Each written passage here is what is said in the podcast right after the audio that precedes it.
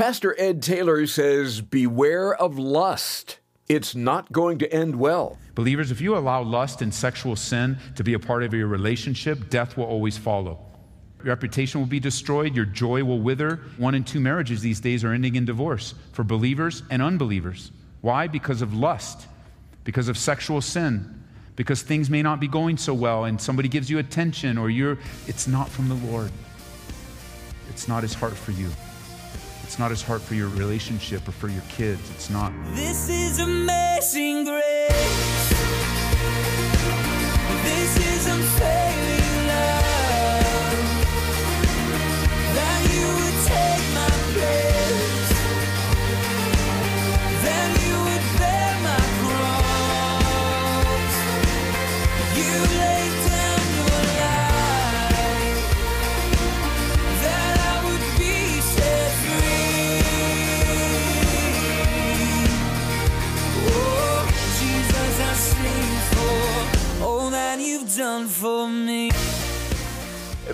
Can look back on your life and notice that what started in lust ended in a wreck. Perhaps it started with flirtation at the office, and before you know it, you found yourself in a place you never thought you'd be. Today on Abounding Grace, we'll be urged to flee lust as we recall a story that started in lust and ended in murder. Pastor Ed Taylor opens 2 Samuel chapter 13, where King David's son rapes his half sister. Sexual sin is a sin against God.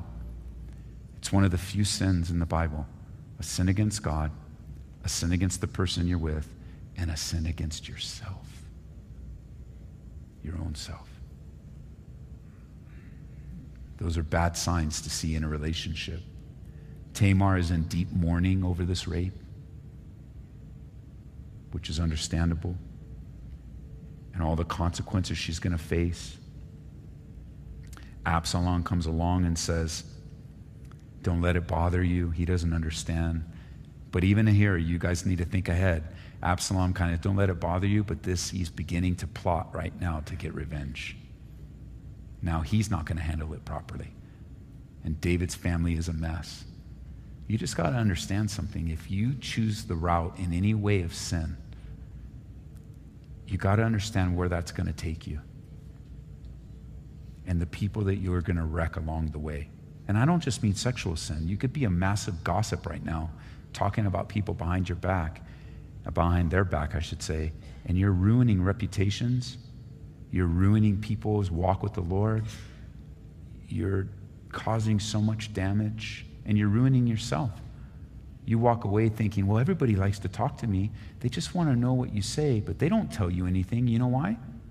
Because they know if they tell you anything about their lives, you're going to go tell somebody else. So you don't even have a real relationship with anyone. I can go, we can go through all sorts of common sins that are sort of not, you know, sexual sin's pretty big. It might have, I dare say that it's going to be directly to few people tonight, few people listening in on the radio. Not everyone in the room. Everyone, in, you know, many in the room are just, it's a warning. It's not our current condition, but it's a warning to watch out for. It could happen in marriage too, folks, where you're at that workplace and that gal's kind of pressing in hard on you and things are not going so well in your home and and and you're just like you got to understand the enemy's setting you up to destroy you. You hold fast to your covenant with your husband and your wife. You single ones, you hold fast to your covenant to the Lord. And you make sure that your life is as close to Jesus Christ as it possibly can be. You walk in the unity because now the whole family of David is just upside down. Now, look, verse 21. Then, when King David heard of these things, he was very angry. Yeah. And Absalom spoke to his brother Amnon, neither good nor bad, for Absalom hated Amnon because he had forced his sister Tamar. His oldest son raped his daughter, and of course he's upset. But still, the Bible records that David does nothing a failure as a dad in this case. I believe David's crippled by his own condemnations. I think that plays into it. He felt as though he really didn't have the right or the authority to address the sin in his own son's life. And listen, parents, this is very, very important. You, you have to address the sin in your kid's life no matter what your past might be. You have to address the sin in your kid's life no matter what the perceived cost might be. You have to. It is your responsibility. God has placed you as the spokesperson to speak the truth to your kids. Of course, you're going to love your kids unlike anyone else, so it will be done in love, but you can't just ignore the sins in your family. You can't just pretend they didn't happen. And the worst, you can't justify the sins in your own family. Your love of God and my love of God has to trump my love of my children. I will never really be able to love my kids very well unless I love the Lord with all my heart, soul, and mind. Then I love my neighbor as myself.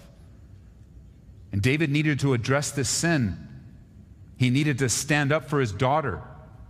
He needed to do the right thing.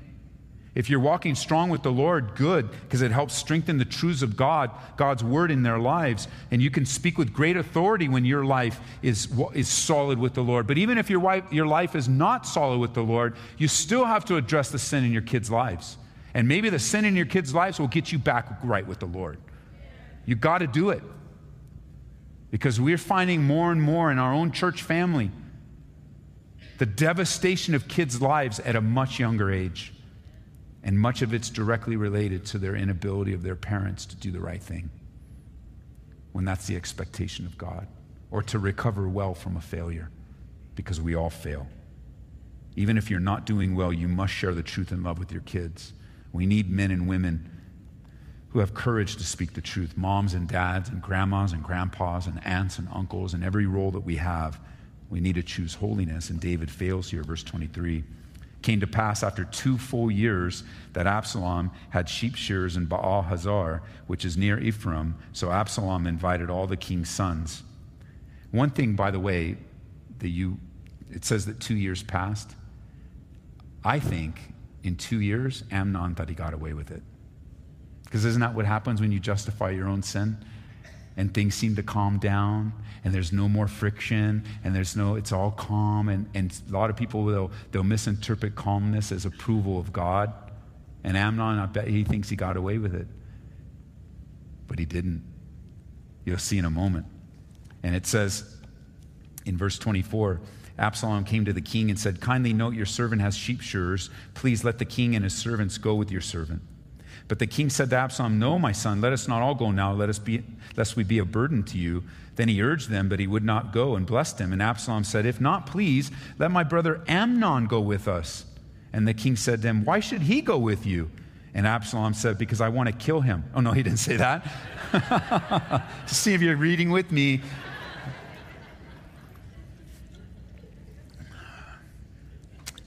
and Absalom urged him.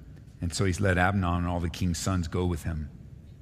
Now, Absalom had commanded his servants, saying, Watch now, when Amnon's heart is merry with wine, there again, I, I challenge you guys, I challenge you guys to study scriptures and mark every time um, there is wine or alcohol, really it's wine in that time involved, and when people get drunk, if it was a good end result. Alcohol is nasty, man. It's a drug. Just like marijuana, it's nasty. I don't care what the government's saying, it's nasty. It destroys people's lives. And it, you know, he waited. He didn't wait till he wasn't looking. He didn't wait till he was asleep. He didn't wait till, you know, he was his his he was in another part of the room. He waited till he was merry with wine or he couldn't control himself. That's when he waited. He says, When he's merry with wine, when I say to you, strike Amnon, then kill him. Do not be afraid. I've commanded, have I not commanded you? Be courageous and valiant. So the servants of Absalom did to Amnon as Absalom commanded. Then all the king's sons arose, and each one got on his mule and fled. Two years later, that's when the occasion for revenge came up. Why? Because when you're sinned against and you're sinned against and it has unresolved and, and there's no desire for resolution on the other side, if you are not careful, you will become a bitter, angry person, and bitterness and anger will defile you and everyone else around you. And bitterness is always looking for an occasion to get back. You've got to walk in forgiveness and the forgiveness of the Holy Spirit. And even if forgiveness is extended, but it's not, there's no repentance and there's no change, the forgiveness is not only releasing them from the debt, but it's releasing you from a life of bitterness that in when two years you come back and you destroy someone. You don't want to do that. You don't want to nurture bitterness. It will kill you and other people. And that's what's happening here. Life pretty much went back to normal. Amnon thought he got away with it. Not so. And he's murdered. By revenge. Another true story that started in lust and ends in murder, just like his dad. Because his dad, while repentant, lost his edge. We have another evil, self righteous man, a broken-hearted dad, a depressed sister, a dead man, a couple guys that are accessories to murder because they followed their boss, did what their boss told them to do. Not only does sin bring death, but lust is always followed by death. Believers, if you allow lust and sexual sin to be a part of your relationship, death will always follow. Your, your rep- reputation will be destroyed, your joy will wither, and one of two marriages these days, and now I probably the, I haven't looked up a new, but one in two marriages these days are ending in divorce for believers and unbelievers. Why? Because of lust, because of sexual sin, because things may not be going so well, and somebody gives you attention, or you're, it, it's just, it, it's not from the Lord. It's not his heart for you. It's not his heart for your relationship or for your kids. It's not. It's not. The Bible says in Psalm 119, verse 9, How can a young man cleanse his way? By taking heed according to your word. With my whole heart I have sought you. Let me not wander from your commandments. Your word I've hidden in my heart that I might not sin against you. A huge percentage of divorce is due to sexual dissatisfaction, which is based on premarital activities and pornography. Not only that, but it's also based on what seems to be harmless flirtation and then moving in that direction of flirtation with someone other than your husband or your wife. And then you start factoring in alcohol and drugs. And maybe because of the circumstances of your life, you made some decisions and you feel like you maybe got married early as a young person, younger than normal or you had a child out of wedlock. My wife and I walked down that path. We had a child in high school. And as you're watching that child raise and you're trying to make the right, right responsibilities, of course, we weren't saved, but there's always that lie. You know, I didn't get, I lost my childhood myself while I'm raising my own kid. And then when you get a little bit older and you have a marriage and you're making things right, it's not easy, but it's but you're doing it right. And then you start thinking, well, you know, I think I want to go back because I didn't get to party like my friends. I want to see how it is. And you don't heed the warnings that it's not good. The party scene is not good, it's not helpful. If you need proof, I can probably arrange for you an interview with a police officer from our congregation, specifically one that works nights. And he can tell you what a typical night is like. She can tell you, I can connect you with somebody in our church that works at the lockup. They can tell you what they deal with every night. Perhaps we have a judge in our midst. I can get you a, and if we don't, I can find you. I will, if that's what you need to convince you, that's how serious I am, I will find a judge that will have lunch with you and tell you about the cases. Maybe a family court judge that has to deal with all this nonsense after a divorce and see the kids crying and trying to help them with a little teddy bear that might give them a sense that it's okay. And, and it doesn't because they just want their mom and dad to do the right thing and be together. If you need to be convinced, I will find high, I will search high and low to find the person that you need to talk to that will convince you that the path that you have currently chosen is not from the Lord. And it will lead to death every single time. Pornography is ruining your current relationship and anything in the future. If you are currently with another man or another woman than your husband or wife, it needs to stop like right now. You need to pick up your phone, you need to call them, it's over, and then you need to change your number and you need to reconcile with your spouse. And maybe you need our help, and we'll be here to help you. We have a whole team of pastors here to walk on. We have, we have people with testimonies of radical transformation in their lives. Radical. Things, if you heard their story, you go, oh, no. You, if you didn't know the end, you go, that's never going to work. They're never going to recover from that. And there they are with their, they're right there telling you their story. So you know something happened.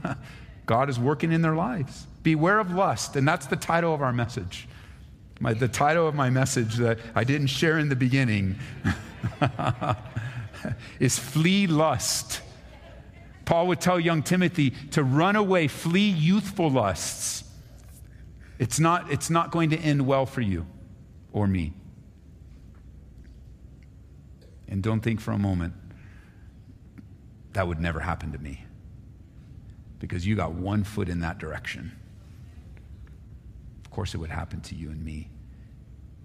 Given the right circumstances, the right timing, the devil would love to destroy my life. And that's why, friends, I make it a high priority to get away however I can with nobody able to get a hold of us, not even my kids, to invest time in my wife.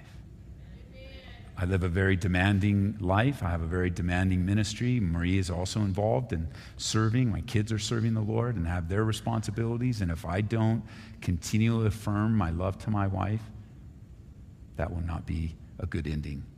And I, I don't want the end of my life to be a crash and burn front page story of another pastor falling into sin. So I'm not just teaching you. I like, okay, everybody, watch out. It's, it's really, hey, all of us, we need to watch out. Because your life really does matter to people.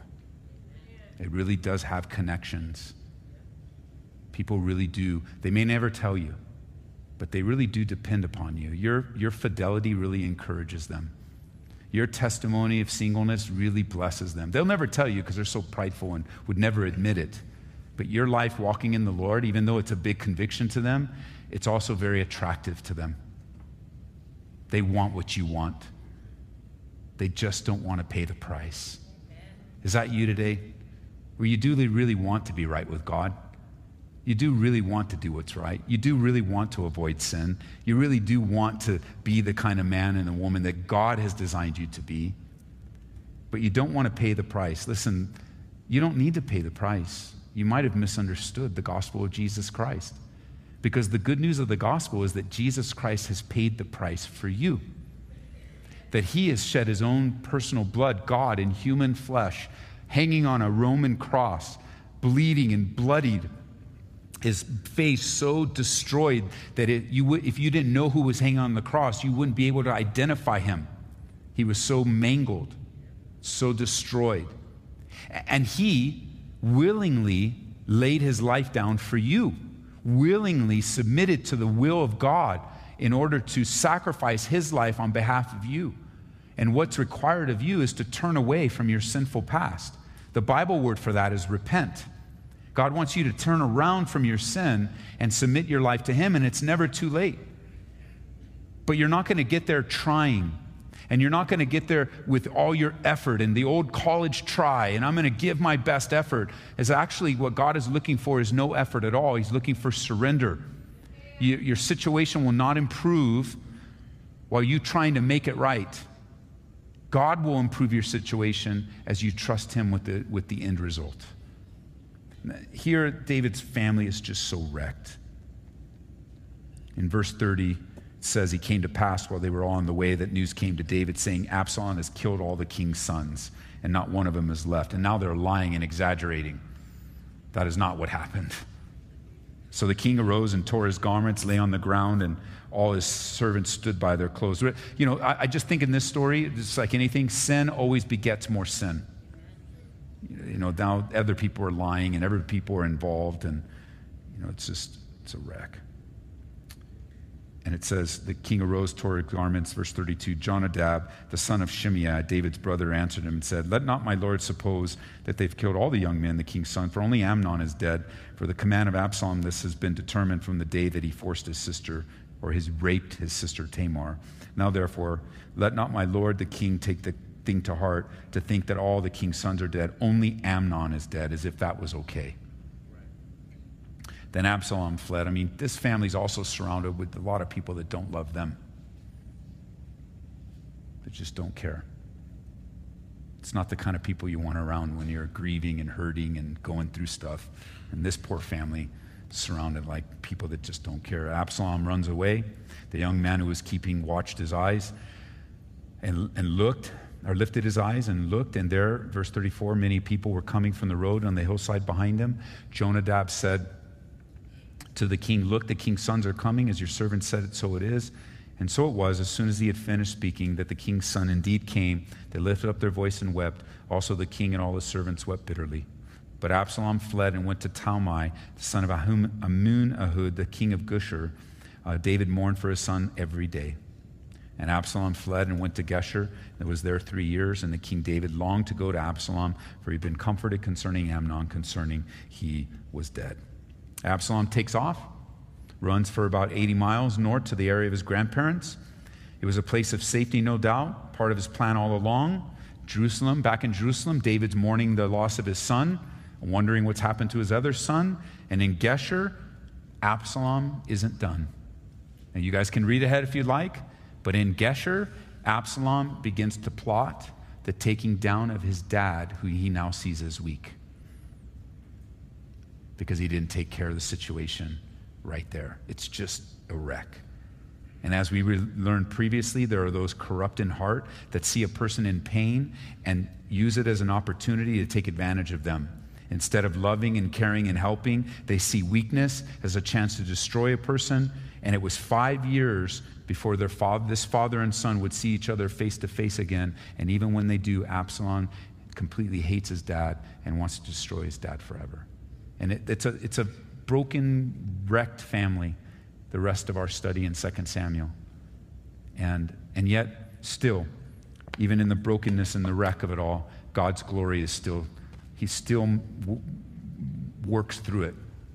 That's the good news. He still works through it. But it's going to be a sad few chapters. And if you have a really deep family situation right now, you just need to keep praying and just make sure you're not the one that turns. You just keep your eyes on the Lord. Just keep firmly fixed on Him. Don't let the circumstances in your life make you into someone that God doesn't want you to be. You've been listening to Pastor Ed Taylor on Abounding Grace and part of our study in 2 Samuel. You can go online to hear today's message again. Visit calvaryaurora.org or purchase a CD copy for just $2 by calling 877 GRACE. That's 877 304 7223. Ed, I can't help but think someone listening right now has been the victim of sexual abuse, just like Tamar. And maybe they're really struggling. I want to give you an opportunity to pray for them. I do want to take you up on that opportunity, Larry, because sexual abuse is so painful. And if you're listening to me right now and you have been abused sexually, abused physically, I'm sorry. I'm sorry that it happened to you. It's not God's heart for you and it's not God's will for you. And you know, if you are if you are in the in an abusive situation right now, get to safety. Be in a safe place. Please ask for help. Involve the authorities. Do whatever you can. But if you are still reeling and and uh, and being affected by the traumatic issues of sexual abuse, I want to pray for you and I want to encourage you. Please ask for help. There are people that are trained to come alongside of you, especially with the Word of God, to comfort you and encourage you and administer the healing balm of Gilead, as the Bible says, just the healing of Jesus in your life. He's the great physician. Father, I do pray for those that are the victim of sexual abuse, physical abuse, abuse of, of all sorts and types, Lord. It's it's just devastating what man will do to man what we've done and how far we've been and how far we've gone from you, Lord. And even those listening in, would you minister your healing in their lives, please? God, would you touch them and remind them how valuable they are? That they are not the words that have been spoken to them. They're, they're not the they're not what how they've been beat down and even literally physically or sexually hurt. They're so much more valuable, so much more important. And would you relieve the burden, Lord, as you promised rest? You said, anyone that's heavy laden, come to you and you'll give us rest. And they truly do need that rest and protection, Lord, in Jesus' name. Amen. Amen. Just think what would happen if we prayed how Jesus taught us to. No doubt we'd be more bold and persistent. This month, we're pleased to offer you an excellent book written by Manny Mill called Radical Prayer. In it, you'll get a glimpse at the power of prayer according to God's will and I think you'll be left encouraged to pray more expectantly with persistence and boldness. We'll send this to you with our thanks for a gift of $25 or more. Here at Abounding Grace, we're thankful to the Lord for the opportunity to share the word all over the country. But we can't do it without the support of our listeners. If you'd like to stand with us, please call toll free at 877 30 GRACE or turn to calvaryaurora.org. Sometime today, download the Calvary Aurora and Grace FM Colorado apps and listen and learn to more great Bible teaching wherever you go. Do a search for Calvary Aurora. Pastor Ed Taylor picks up where we left off in our study of 2 Samuel next time on Abounding Grace. Set aside another half hour to join us for more Bible study and application. This is amazing grace.